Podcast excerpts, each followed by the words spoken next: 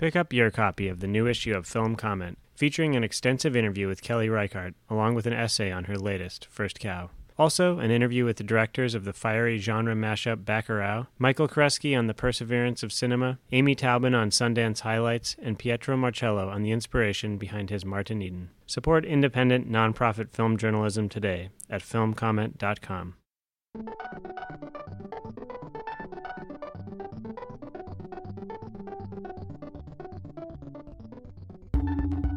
Welcome to the Film Comment Podcast. My name is Nicolas Rapold, and I'm the editor in chief of Film Comment. In case you're just joining us, this is another edition of the Film Comment Podcast at home. Every day, we're talking about what we're watching, and for this episode, we checked in with Sheila O'Malley, one of our regular columnists who writes the present tense column. I joined digital editor Clinton Krute to talk with Sheila about a classic Hollywood star she's been returning to. Jean Arthur, well known from several Frank Capra movies, as well as Only Angels Have Wings.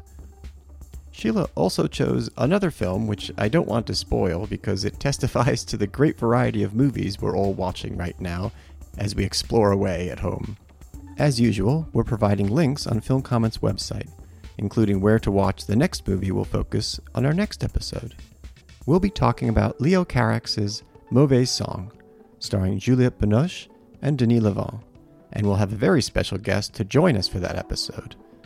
You'll also find more information and a link for supporting the publisher of Film Comment, Film at Lincoln Center, during these unprecedented times.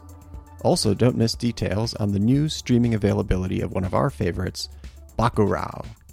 Thank you for listening, and let's go now to our conversation with Sheila and Clint. Welcome to the Film Comment Podcast. My name is Nick Rapold. I'm the editor in chief at Film Comment. And this is another edition of our Film Comment Podcast at Home series. Uh, now that being at home is a 24 hour way of life, uh, we are, I don't know if I'll say we're embracing with it. We're, we're trying to cope, uh, like all of you out there, I'm sure. Um, and one way we're doing that is just staying in touch and talking about movies and talking about movies with each other and keeping each other company. So each day we'll we're having someone new uh, on the podcast to talk with us. Um, and for this podcast, we are very happy to be joined by Sheila O'Malley. Sorry. It's all right. my house. I don't know where I am. Okay, Sheila O'Malley. and I write for you all, and I write for RogerEbert.com. Yeah, how do we know it's really you? That's the question. Yeah, no, that's the thing. There's no way. That's the thing. There's no I'm way of knowing. rogue on you all. Oh my god, I hadn't even considered that possibility. But in that case, um, this is Steven Spielberg talking. I'm Yeah. very happy to This talk is to the people. Rollins. And very this is uh, Matthew McConaughey. oh my god, Matthew, we have to talk. We should really work together. A lot of people don't know that this is what my real voice is. Yeah. um. So, uh, and then, uh, the, well, introduce Uh, yourself. I am uh, Clint, Clinton Krute, the digital editor at Film Comment. I'll be Um, lurking in the background and chiming in, chiming Um, in with occasionally. Yes, uh, yes, but more than occasionally, I hope.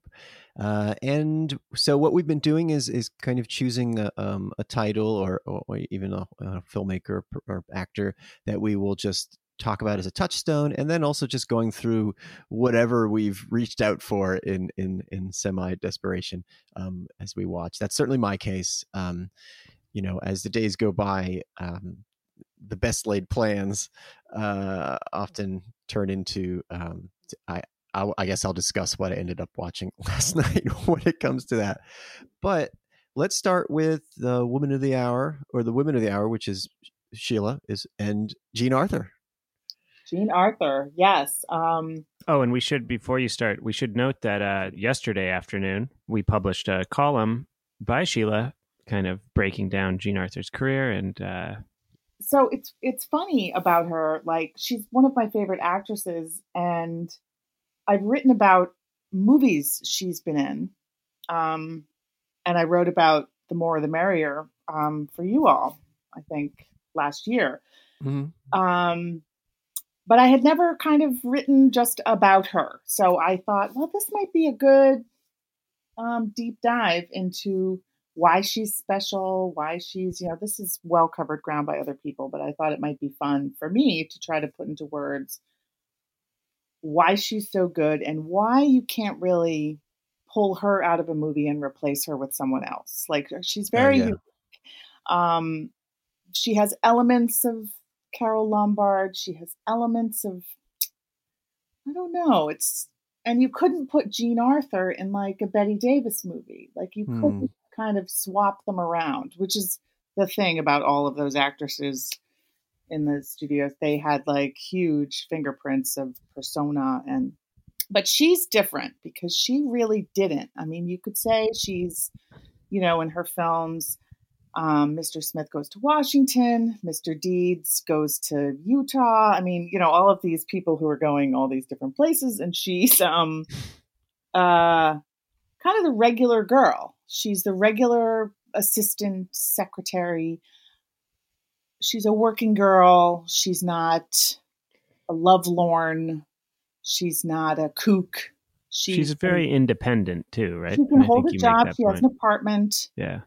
Um, I think a lot of it, um, which I say in the piece, is that by the time she started getting important roles, she was in her mid 30s. That's late. So, she, you know, for actresses anyway, let's just say mm. that. Um, you know, you're old by that point almost. You're not, you're starting to have to, at least at that point. Um, so she played ingenue parts in the 20s when she started out in silent films. So she comes to stuff like seasoned, she's experienced, she's been around. She's not jaded though or hardened. You know, so she was almost 40 when she did Only Angels Have Wings, which is probably one of her most well known. I don't know. Maybe Mr. Smith Goes to Washington. Mm-hmm. Um, mm. So, you know, you're a leading lady at 39 in 1939 um, is, you know, she was starting to push the boundaries of um, as were Bette Davis, Joan Crawford. My cat knocked my book off my shelf. Hold, please. Um, this, See, that's, that's yeah, that's authentic my, right there. my cat is so happy that I'm home all the time. Um, anyway, so that's my was my yeah. interest in kind of digging into her career. Yeah, yeah. I, I think she plays an and you say this too, but she's an adult and she, her characters are often adults. They're not the. They don't know, have any illusions. That's one no. thing about her. But they still have kind of a, um, not an innocence, but like a uh, at core. Often, often her characters are kind she of. She can melt. Yeah, she can definitely like Mr. Smith goes to Washington is the perfect journey for that. Oh, right, where she's sort of the cynical. She's completely operator, broken. She's like, I got to get out of here. Uh, you know, yeah. I, I, have no belief anymore in the system. And by the end, she is jumping and kissing and j- running up and down hallways. Um, yeah. So she's and- not um, worldly wise. In a, I would say, yeah, she's she's interesting. I mean, she reminds me of myself in my 30s. You know, you kind of been around. You still want to be happy.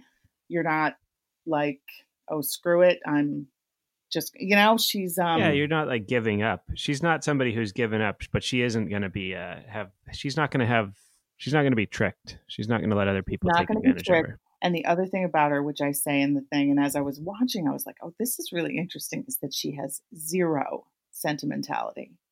She's not a romantic.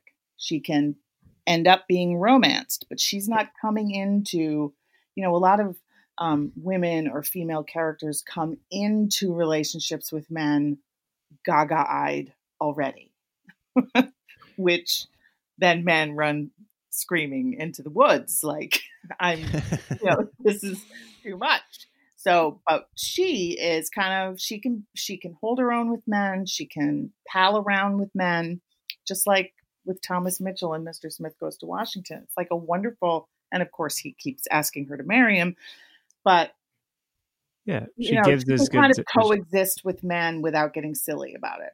Mm-hmm, mm-hmm, um, yeah. Which is one of her things, I would say. And she's not a how can I say this? Is this G like she's not a ball breaker. She's not a woman who's going to stalk into a room angry like Joan Crawford. Like you, no one's going to push me around. You know, that's not her. Yeah. Um, so anyway, um, that was that's kind of the what I was trying to and then on the like making all of this kind of interesting and quirky is her voice, which is right. a kid's voice. It's a which is sort of like where your uh, you kind of focus on that in the in the right um, column. He has is... a like the voice of a thirteen year old boy as it's changing. Um, so interesting, and it's not yeah. put on. You couldn't put on that voice, and it's not a kooky voice. It's just how she talked. So yeah, it's. I mean, her, her voice has always been so interesting to me. I mean, she was definitely an actor that, you know, when I was I, I don't know. I went one of the various phases of, of, of binge watching of particular classic Hollywood stars uh, some decades ago. Uh, I, I, she was one I, was just totally fascinated by because, you know, um, you know, even in movies of, of, like high drama, like you know, Only Angels Have Wings or or something like that. Um, it's she she has this as this for a star it's it's sometimes a surprisingly retiring uh, or recessive presence that she kind of has while yeah. also being very very uh, direct or uh, on the level i think of that phrase that always comes up you know um, uh, you know level level with me um and and a part of it is is that voice yeah it's it's it's weird and and then sometimes that it's accentuates voice it's not mellifluous tones of like put her into you know, a, a weepy, a too hanky, and you, she, it, the voice would take you out of it. Right. Um, and she always wanted to do. She always thought that what she was doing wasn't real, not not worthy of her. But she always wanted to do serious, dramatic parts, and sort of felt a little bit dissatisfied with how she was cast, which mm. is hmm. um, you know, you're never happy with what's going on with you, you know, um, because she, right. nobody, there's nobody like her who was doing that stuff. Like you don't believe, even though Joan Crawford came up as hard as you can come up, like sleeping in the back of the laundromat with her mother, and then you know, I mean, just really, and yet, and you believe her in all of those kinds of parts, but you don't believe her as regular. You don't believe her as like someone you could like meet up for happy hour and laugh about the men in your life and make fun of them and and then be yeah. in love with them anyway you know I, I think that uh, Arthur is just uh, is kind of an urban For figure sure. too. I think For she sure. and so it's she fits into this kind of period in history when like the when when the city was this like fast moving right you know jazz right jazz inflected place um and i think she just kind of she seems very comfortable there so you know, I can't, I don't remember Shane that well, but I think that was her last role. Yeah, a movie and, role. She kept yeah, movie role. Sorry, yeah, yep. movie role. But um, I th- thinking, imagining her in a western seems sort of uh, just doesn't quite add up to me. She did do one with John Wayne, and right, that's a right. very interesting pairing. And then she started out doing westerns, silent westerns, where uh-huh. she played the bimbo in the calico apron, uh, you know, nothing parts. And then kind of definitely once, I mean, once the 30s happened and all of the sort of pre code criminal gangster element sort of brought everyone into the city. Right. Um, right. You know, um, in the movies anyway. Yeah. Well, let's let's dive into a particular uh, let's dive in depth into a particular movie that um, e- either of you um, watched um, just sort of in the past um, couple of days. I don't know which one we want to want to do. Well, uh, I'll start. I, I watched uh, John Ford's "The Whole Town's Talking," and uh, she's not the focus. the The main uh, the lead here is Edward G. Robinson, who plays um, a clerk at an office and his coworker is Jean Arthur, and he's in love with his coworker, and he's a really kind of uh, shrinking violet type of guy. He's he's a he's secretly a writer and a poet, and he sends her he hmm. sends Jean Arthur's character poems um, anonymously. And so then at the same time though he's he's also turns out to be the spitting image of this notorious gangster killer Mannion who's uh, terrorizing the city, and uh, as and at one point he's he's pegged as Killer Mannion, who's on the who's on the lam, and gets and the entire police force of New York City sort of def- de- descends on him at a restaurant. Hmm. And and uh, you know, there's a lot of funny business with people going, you know, give it, give up the goods, Mannion. Like we know it's you, and he's like, I'm just a clerk. I yeah. Yeah, I uh, but Lauren Clerk. and so he's this kind of like innocent naif and jean arthur plays you know this streetwise tough character who somehow still has a soft spot for this guy. And i think one for me one of the interesting things is at the beginning of the movie she's fired and uh, she just doesn't she just kind of like lets it roll off her back. She's just like great i'm fired like whatever no biggie like that's just the way the the world works She doesn't What's that? leave, and she doesn't leave the office. No, she just goes and kicks her feet up on the desk and kind of like sasses a bunch of people who walk by. and then later on, uh, Edward G. Robinson gets her her job back, and uh, there's a lot of business with the with him looking exactly like the criminal.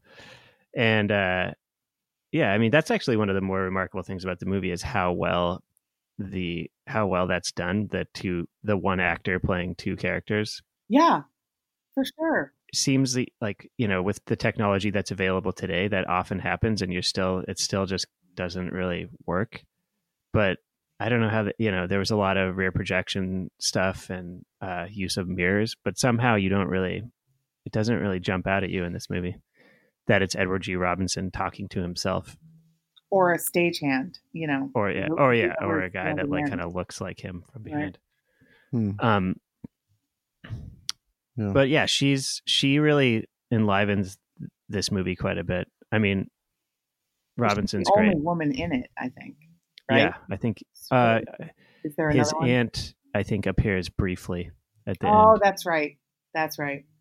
but yeah i think you're right i think she's the only woman in it And she, if I recall, and I'm not going to get the quote right, but her first entrance, she gets in late, and the guy who runs the office is a mr sievers yeah this sort of Sievers, stuffed okay. shirt um, is like a real stickler for coming in on time. And so she kind of strolls in and he says, So and so, you know, you're late. right right And she kind of, all she says is, That's because I got in early. oh no because i was here oh he said do you, he says something like do you know what time it is and she says 9.30 and he's like that's that's right and he's like that's because i was here till 9.30 something like that where she said she was here late the night before so she's oh, in see, what I got was however it's worded, there is a double entendre that she was out all night.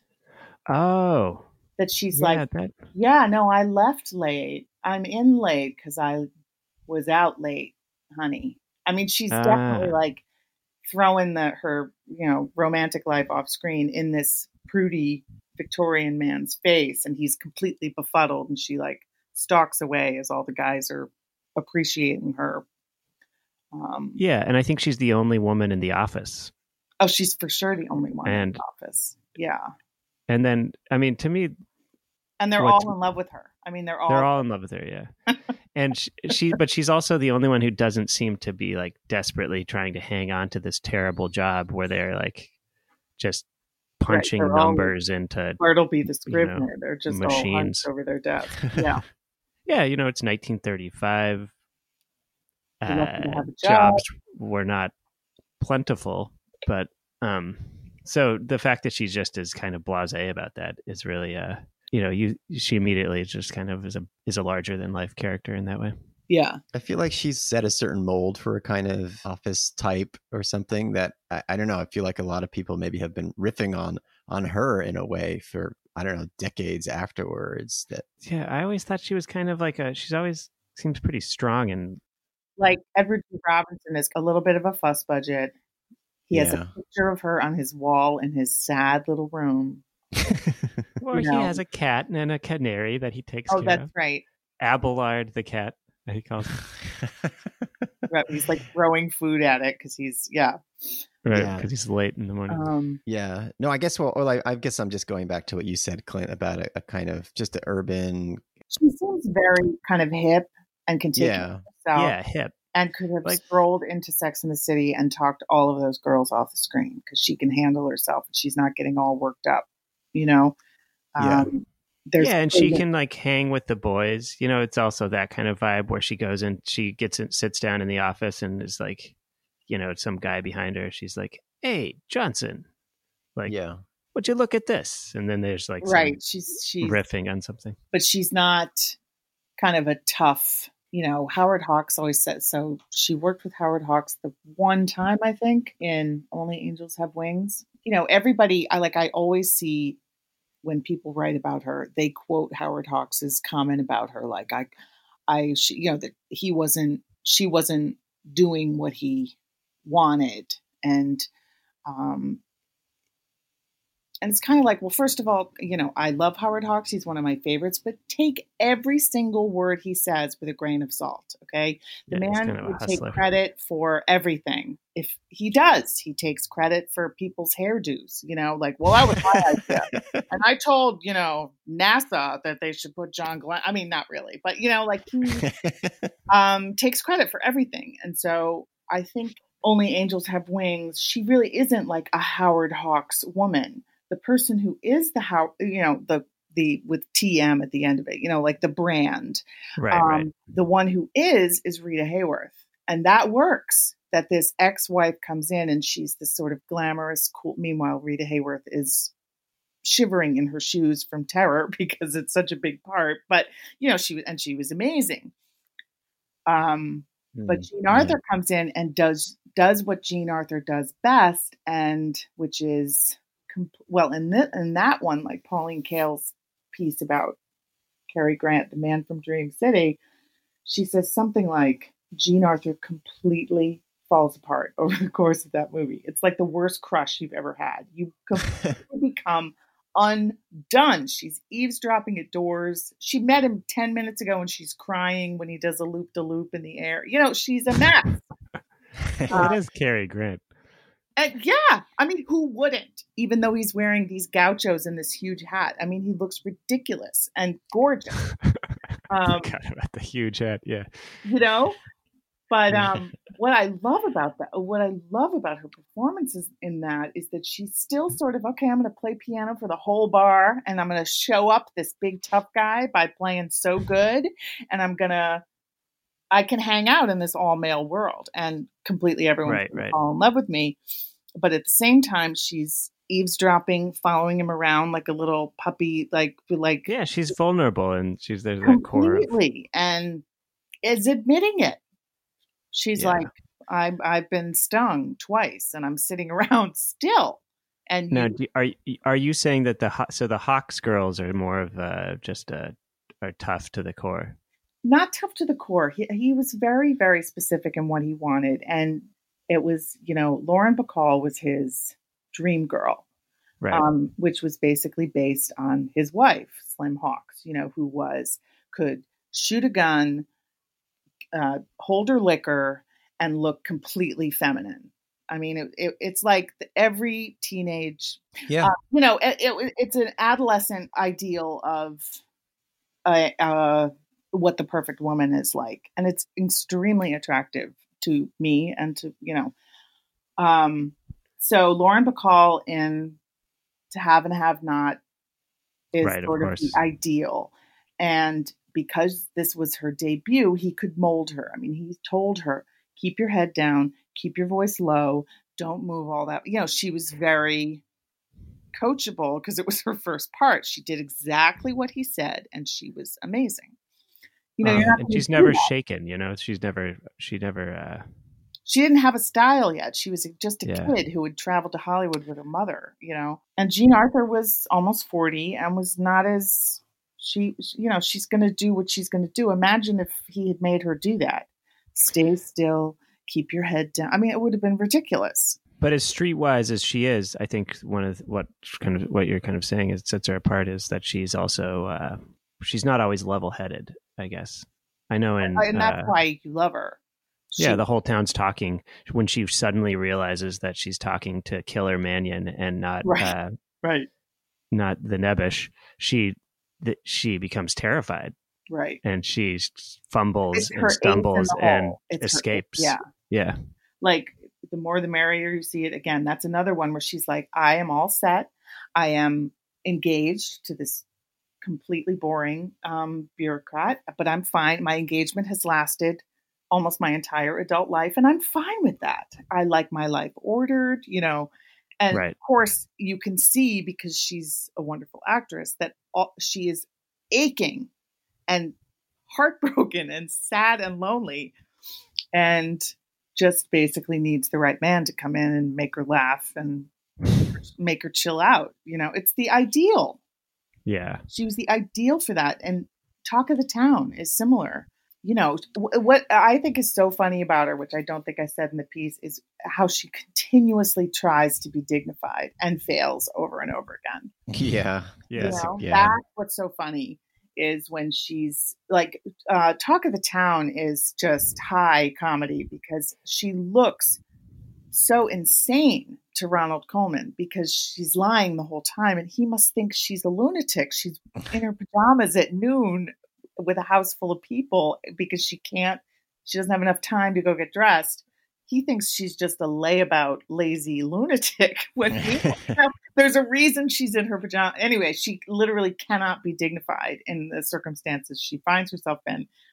And it's mm. so funny. Yeah. Yeah. Yeah. There's, there's something that she's particularly good at having to expl- explain away things and come up with something. And that kind of like, You know, she's peering in his room in the middle of the night and he busts her on it. Like, how creepy is that? You know why she's doing it because she wants to make sure he's sleeping so she can go up in the attic. But, you know, it's your landlord peeking in your bedroom at night. So Right. weird. And he busts her on it and she's like, I have no excuse. I, I, I was Yeah, but then he's like, whatever, goes back to sleep, right? I mean, yeah, of course. But you know, that like over and over again, she is acting in a way that can't really be explained, and it's very funny. Pick up your copy of the new issue of Film Comment, featuring an extensive interview with Kelly Reichardt, along with an essay on her latest, First Cow. Also, an interview with the directors of the fiery genre mashup Bacurau, J. Hoberman on Thomas Heise's essay film Heimat is a Space in Time, Michael Koresky on the perseverance of cinema, Amy Taubin on Sundance highlights, and Pietro Marcello on the inspiration behind his Martin Eden. Plus, Spike Lee's trusted costume designer Ruthie Carter, Isabelle Huppert in Lulu, George Romero's Lost Film, and much more. Support independent, nonprofit film journalism today at filmcomment.com. Which is also funny to me because another thing I kind of associate with her are characters, uh, characters that are kind of speaking up or speaking out in a way. Um, which there's something about her manner, you know, it makes you feel even more because sometimes just speaking out, you know, can, can be difficult. Uh, and and in this case, she literally cannot explain. right, right, right. The more the merrier too, because she's trying to get these two guys who are living in her apartment to buy her bullshit, and they won't. They're trying. She is trying to have them go. Oh, okay, I totally accept your story that you're happy. That's Right, what right. she wants them to do because she feels too vulnerable. Yeah. Um, meanwhile, they're reading her diary. They're, you know, they're doing all of these things. Um, It's a lot of creepy behavior from everybody involved. it is, but if you look at it like, and I think doesn't like, what, isn't one of them a Supreme Court justice or something? No, that- no, oh no, that's the talk of the town. Uh, wait, no, yes, he's he's been He's a not- law professor, isn't he? he's a law yes, professor. who is only into the ideals of law and then gets kind of sucked into the reality of it. But while it's creepy behavior, at the same time, there's something that's so satisfying about it because of how much she basically exhales her misery. It's a vibrating aura around her, and it needs to, you know, that's one of the things. It's like it, she needs to chill out and have some fun. Yeah. They both sense it and they go after it. And of course, she ends up chilling out and having a lot of fun. And the hottest makeout scene in history. You know, and when you watch it, you're, uh, you know, my response is, God, this woman deserves that because she's so uptight and unhappy, which I don't know. It's not just that her, it's her stock and trade. Like Bette Davis d- played similar roles uh, brilliantly. Um, but there's something a little cockeyed about, there's something a little screwbally about Jean Arthur that makes her misery funny. Well, yeah. Mm. she's She's Yeah. the, funny. she's the queen of the screwball.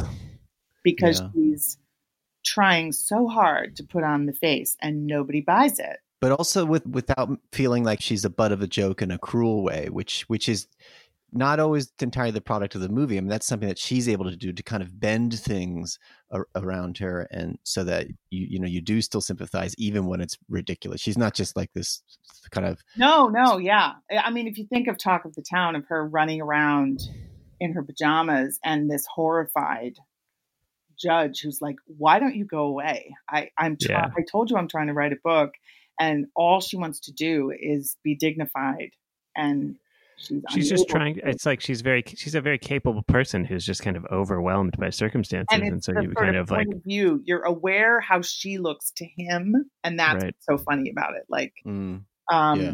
but so it's not like God, get yourself together. And she's not a complete ditz like Katharine Hepburn in Bringing Up Baby, who is just a, a source of unending chaos, which also brings this kind of unhappy, nerdy man into a state of.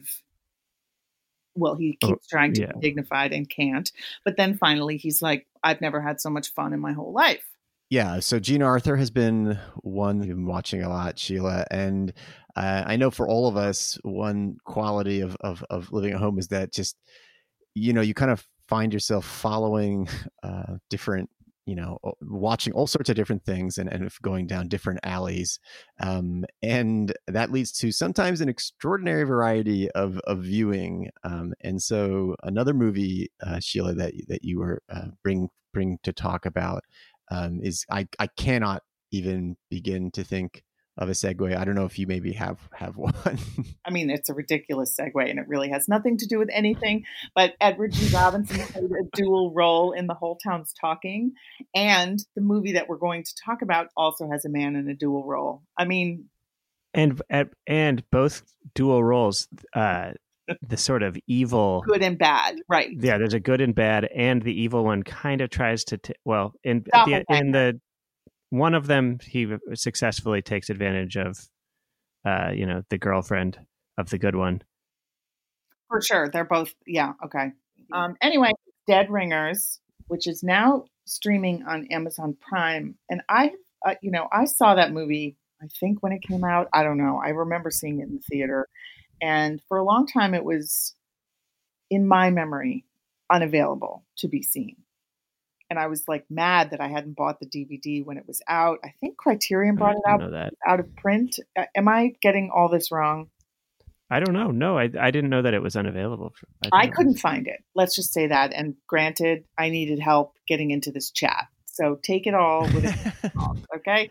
Um, but I was like, you know, looking around on Amazon. I was like, I'm gonna see, I'm gonna watch Dead Ringers, and it's 11 o'clock in the morning, and I'm quarantined. So why not? It was as creepy. Talk about creepy. Creepy as I remembered. Um, one of the most creepy i think yeah. really creepy. Um, and I was really, I mean, I rem- my response to it was the same. It's not like I revisited it and was like, "Oh, this wasn't as creepy as I called it." Um, do you do you want to just uh, do a quick um, quick summary of what what the movie's about? okay, if you haven't seen it, um, welcome to the madness. Um, So apparently, it's based on a true story, which I was not aware of, and it's about you know gyneco- gynecologist identical twins, and they are played by Jeremy Irons, and they started out early as children. It begins with a flashback, obsessed with women's reproductive. They're like kids taking apart a doll and doing operations on her womb. Um, good times. And they grow up to be Jeremy Irons. One of the, and they have their own practice. One is in the research, and one does the examining. And it seems that the patients somehow have not kind of clicked. They don't know that they're dealing with twins.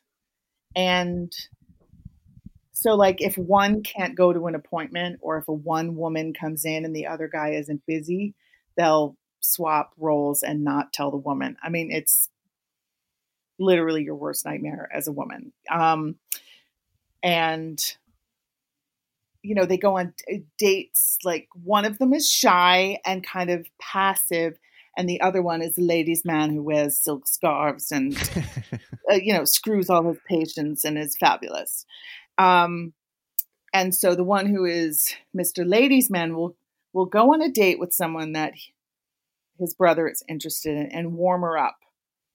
You know, kind of get her into it, like make her, and then sends his brother to kind of reap the rewards. It's so gross. Um, and it's uh but fascinating. Fascinating. Into this um world, this sick duo, and they live together. Uh, comes an actress. I think she's doing a mini series played by Genevieve Bujold, who's like brilliant in this. And I mean, uh, she literally doesn't know that they're twins, and she doesn't know who she's having an affair with you know, and it's passionate sexually when she's with Mr. Hottie McToddy, and then she, then she's with Shy Boy who wants to talk about his feelings, and she doesn't know which end is up. She's like, she says, "I feel like I'm with a you're schizophrenic or two double personality." And things go obviously downhill. I mean, it goes pretty, and and the hill is quite uh, uh, steep. It's steep, steep and, decline and filled with barbed wire and broken glass and you and know and strange, and surgical strange instruments. surgical instruments. Um, yes, you know gynecology. You don't want broken glass or barbed wire anywhere near anything. Um, and so it and, and so then their practice starts to their gynecology practice starts to suffer. Well, there's like drug. There's a drug. There's a drug addiction, uh, addiction that comes, thing. and Jeremy Irons playing this dual role. Like I was watching it and just talking about Edward G. Robinson. I I I did forget that it was the same guy. I mean, Oh yeah, this is another one of those movies Woo! where you're just like these people. Like you don't even question it. and that the just trying to picture him play these very intense, intimate scenes. Um, you know, between the brothers, because his all, most of his scenes are with the brother, and he's Yeah. literally talking to a, an, a double. So it's Jeremy Irons looking at, uh, but you believe he's staring at the brother. I mean, it's just such a work of great imagination. Um, Yeah, and and I mean, also just a movie I, I remember finding kind of uh, not in a bad way, but just kind of maddening to watch. Just it's, I mean, it drives it just. I mean, it's brilliant, but it's also maddening just to be watching the actor talk to himself. I mean, there's some claustrophobic aspect to to, to the whole thing. you're Well, not on anyone's side. Like I don't want either of them to win. Exactly. If you're on, Well, they're just side- they're just slowly killing each other. Really, and like- and as one goes down, as the um, I think his name is Beverly, so he's the shy one, and he actually falls in love with this actress, but he's not the one who satisfies her in the bedroom. That's his brother. So he falls in love with her, you know, and um, when she leaves him, he falls apart and is now shooting up in the office and and then they, they become obsessed. I think, right? I mean, to me, like the creepiest element of the movie is they're just kind of their research into like you know strange gynecological mutations. I think. the tools. Well, and, yeah, and they have these tools that they end up using on a woman. Well, one of them ends up using on a woman, but it's meant to um, retract in surgery, not to go where it's going. Oh, it's just, it's Right. it's impossible I mean- yeah, It's a to watch. a uh, a very Freudian I mean, a nest of Freudian sure. Um, references. Yeah, and, and the twins like what what the, they both start to go down though because as one goes down as beverly goes down elliot feels the need he says we need to synchronize again we need to be synchronized which leads to the ending obviously that they can't one can't go down and one stay up they have to be if one's going down the other one has to go down um, yeah, and they kind of go out of sync, and then that's yeah, kind of when out of things sync is not destabilized. bear it. Uh, neither one, neither one is strong enough to bear that. now I'm thinking this might be the one movie we talk about on this podcast that we we don't recommend people watch. yeah, I would I would wait until uh, yeah you can get out of the house on a more regular Right, basis. Right? take no, this no, one no, out. It really depends on your I on mean, your I uh, taste. I, what's wrong Yeah. with me? I, I Sheila sounds great. but I, you know, I thought, well, I, I this hasn't streamed. I or if there are, uh, I'm sure everyone's going to say, "Oh, I'm streaming on this." Well, I Well, still have a VCR, so just give me a break. yeah. I'll well, I'll take it back. I guess what there's gonna always going to be a certain viewing where it's like, eh, could be worse. I guess. Right. Yeah, um yeah i mean because it's it's you know uh, uh, you know like you said um it- you know the freudian aspect but also just the idea that neither of them are whole Right. um, and and and that's just that's a source of horror in and of itself and, well, and that's something nightmare. Do, do do either of you remember the nightmare that one of them has?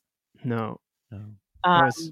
He's lying. I think it's Beverly, the sort of shy one, has a nightmare that I think that he's making love to this woman, but then he he sort of realizes that it's his brother and that their wombs are that they're one. You know, like conjoined twins, like they're.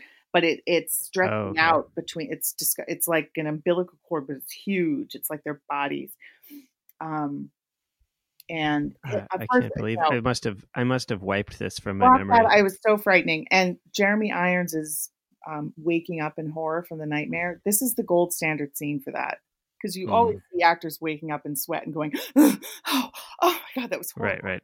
And this feel, you know, I mean, and what I one thing that I remember from this movie is the just that is there like there is like a pathos, and you do feel it is somehow tragic. I mean, it's not just horror. There is horror, yeah. But these characters are just yeah, it's just like they're they're doomed. Yeah. And you kind of watch this decline as and they're trying they they try to like you know they can't get out of this this downward spiral that they're in So yes, gosh, I just kind of I'm afraid that we we've given all our listeners a kind of whiplash between going from Jean Arthur to uh Dead Ringers. welcome to my Um, world. I was the one who did this. That was my these are my choices. So i would like my to see jean quarantine. arthur in dead ringers now i think i think that's where we, the next Oh, she would she would be like, "I'm out of here, you guys. You're nuts." That's right. Blink, blink, leave. right. um well i mean that's definitely uh i think we've covered a lot of ground um i mean i could talk a bit about something else that i i was watching too although um i don't even know if it's if it's within the within the rules or not um but i Eh. mean eh, well you just do the buzzer if it's not but i mean one strange thing that is happening is obviously that uh, on netflix you, you can be watching a lot of different things and i ended up watching an episode of a totally ridiculous tv show and called the stranger have either of you watched any of it oh i think i heard But I've seen it. It's on the front page now. oh is it I remember what- it coming across my scrolling pretty easily, and I haven't Oh. seen it. oh, i'm thinking of i'm thinking of that hbo stephen uh stephen king series i think oh, Oh, no thanks. this is Yeah. like a british basically nighttime soap in a way so i've only watched one um the se- haircuts on this on the image that comes up when you search for it or something to behold i have to say Yeah, they're all pretty uh, intense. But basically, the, like the setup is like over the top. Like the pre-credit sequence alone is, you know, is like of a, a kind of bonfire with kids prancing around and it intercut with other things. And then one of the kids goes running into the forest, and then they cut to the credits. and then you know there's like a dad whose uh, wife is off at a teachers like conference somewhere um a convention and while she's away and while he's like coming back from soccer practice um dads versus lads um because he uh the the, the parents play with the kids. Um a stranger the stranger perhaps. I've only watched one episode so i don't know how much of a recurring character is. walks up and and tells him just the most outrageous things about his wife.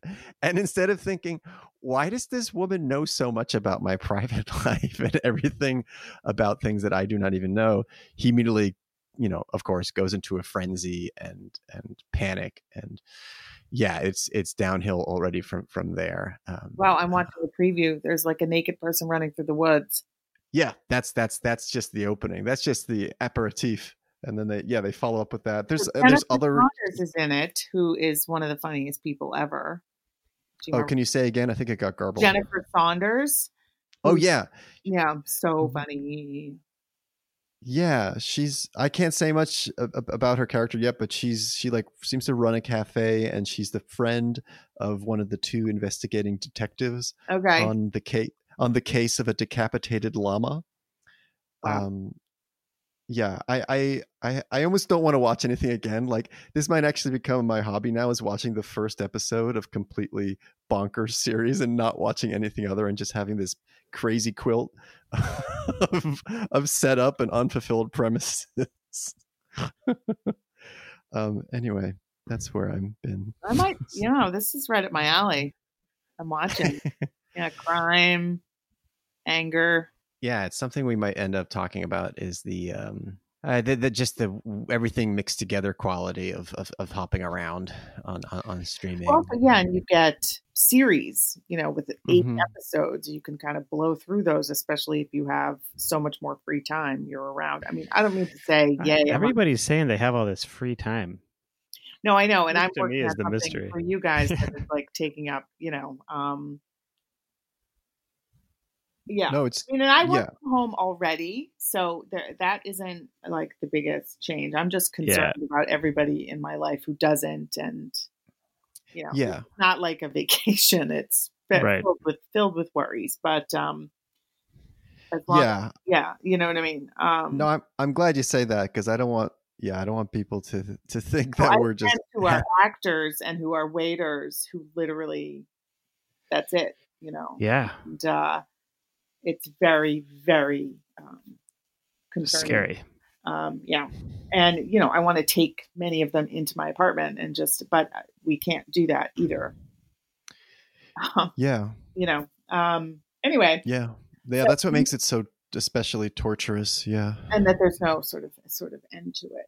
Um but uh you know and i've been still i'm working really hard i'm writing a lot i need to chill out so i have been watching a lot of silly stuff not like dead ringers but you know um things where i don't have to think and things where I, it's just entertaining and i can kind of forget for a half hour or whatever. Yeah no it's definitely need distraction other other worlds other moods for sure it's it's rejuvenating. You need to be we need to be sort of strong and you know step out of step out of the panic a little bit and um, yeah and see faces too even if they're just yeah. on the Even tv if screen every for time now I'm watching something now, I'm just blown away by how everyone is touching surfaces, touching their faces, hugging each other. I'm, you know I watched a commercial yesterday and was really alarmed at how they were coming in the house with groceries and touching everything. I was just it's already Yeah. on date.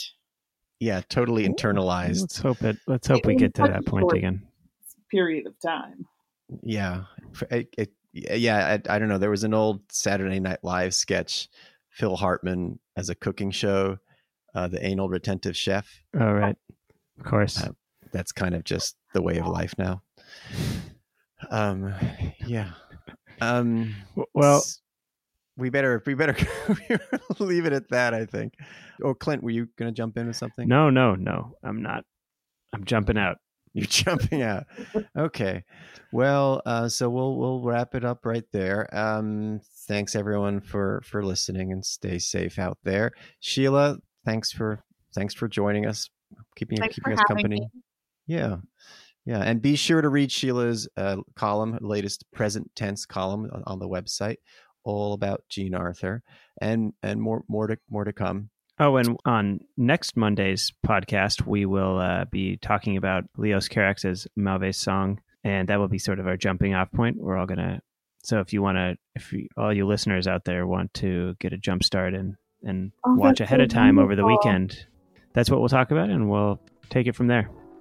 All right. Signing off. Thank you. See y'all later. Thank you. Bye bye. You've been listening to the Film Comment Podcast with music by Greg Einge. You can subscribe to this podcast on iTunes, Google Play, or Stitcher. Film Comment is a bi monthly magazine published by Film at Lincoln Center. Since 1962, Film Comment has featured in depth features, critical analysis, and feature coverage of mainstream, art house, and avant garde filmmaking from around the world. Visit us online at filmcomment.com to purchase a print or digital subscription to Film Comment, or check out our app available on Android, iOS, or Kindle.